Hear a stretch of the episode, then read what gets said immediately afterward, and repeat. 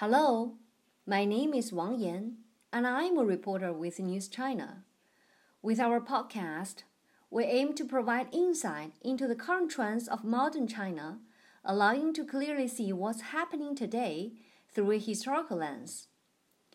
In the first installment of what will be a two part feature, we are going to talk about how the Nation Horse Trail in China's mountainous southwest helped to develop the local economy by promoting border trade and promoting the cultural development of various ethnic groups in southwest China.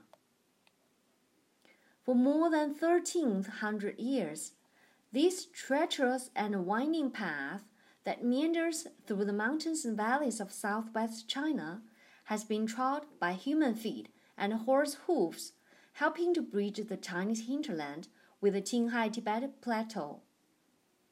Along this unpaved and rugged commercial passage, livestock and commodities flowed back and forth.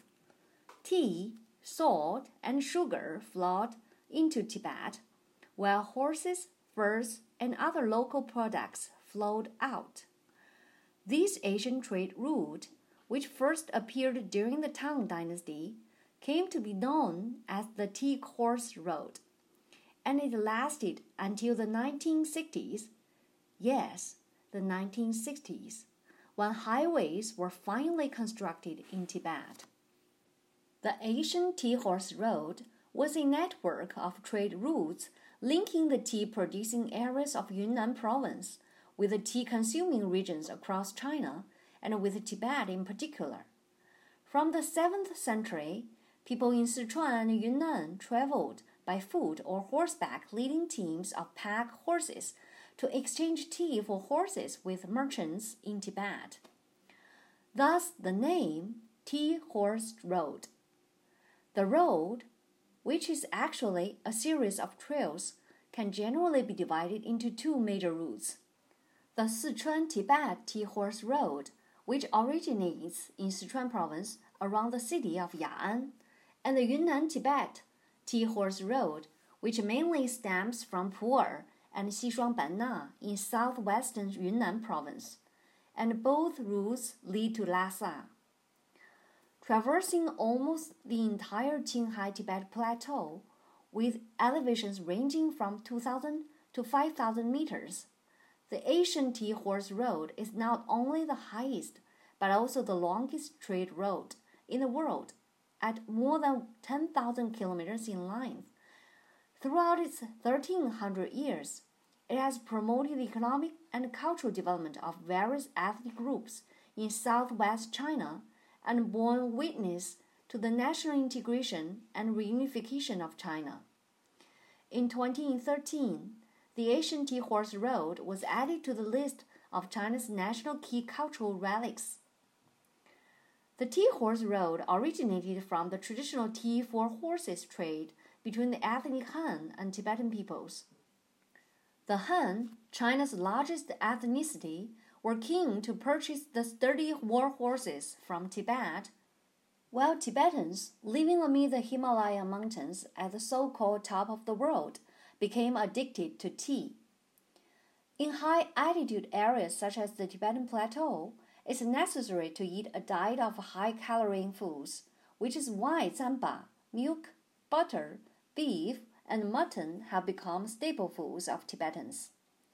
But too much fat is not easy to digest, and long ago, people there discovered that tea not only aids in the digestion of fat, but also prevents dryness and inner fire in the traditional Chinese medicine.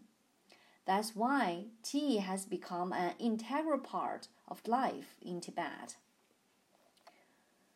Folklore has it that tea took root in Tibet in the 7th century. In the year 641, Tang Emperor Taizong arranged for his 16 year old daughter, Princess Wencheng, to marry Tibetan King Songtsan Gampo. As she was already familiar with the dietary habits of the king and his people, Princess Wencheng carried a variety of teas with her to help balance the fat and grease.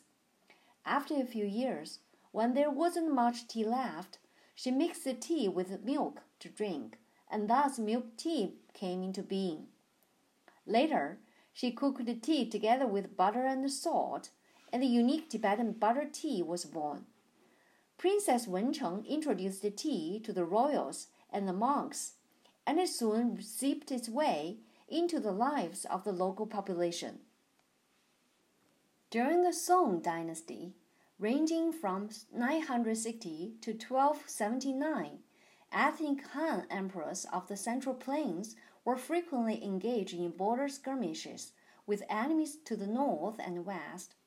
Although the Han people also bred horses, they were aware that the horses of their enemies were faster and sturdier. So the Song began to purchase Tibetan horses with copper coins. It soon became apparent that Tibetans were taking those copper coins and casting them into weapons, which only increased the potential risks to border security. So, in year 983, the Song regime officially banned the use of copper coins for horse trading and began to use tea, cloth, and medicinal products instead. A special government agency was also set up to supervise horse trading the Sichuan Tibet Tea Horse Road, starting from Ya'an in Sichuan province, was very dangerous and risky. There were lots of precipitous mountains to climb and rapid rivers to cross. Under these circumstances, it was difficult for tall horses and mules to travel, and manual labor became the only means of transportation. Porters would carry bundles of tea bricks on their backs stacked in the shape of a mountain and weighing up to 150 kilograms. Under their feet was a narrow trail that could accommodate only one person next to a bottomless abyss that could devour them with one small misstep.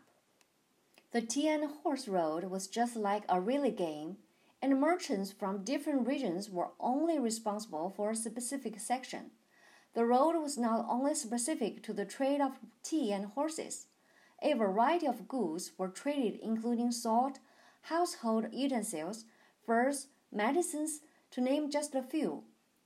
Horses could be sold in places where roads were good, but where the mountain pass was narrow and steep cliffs threatened both man and beast, only lightweight furs and medicines could be traded.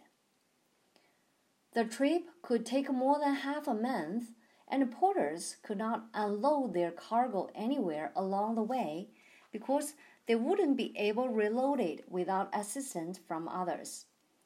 But don't feel too sorry for them because, just as necessity is the mother of invention, these Herculean humans invented a T shaped tool that could be used to lean on when walking and support the tea bundles on their back when resting.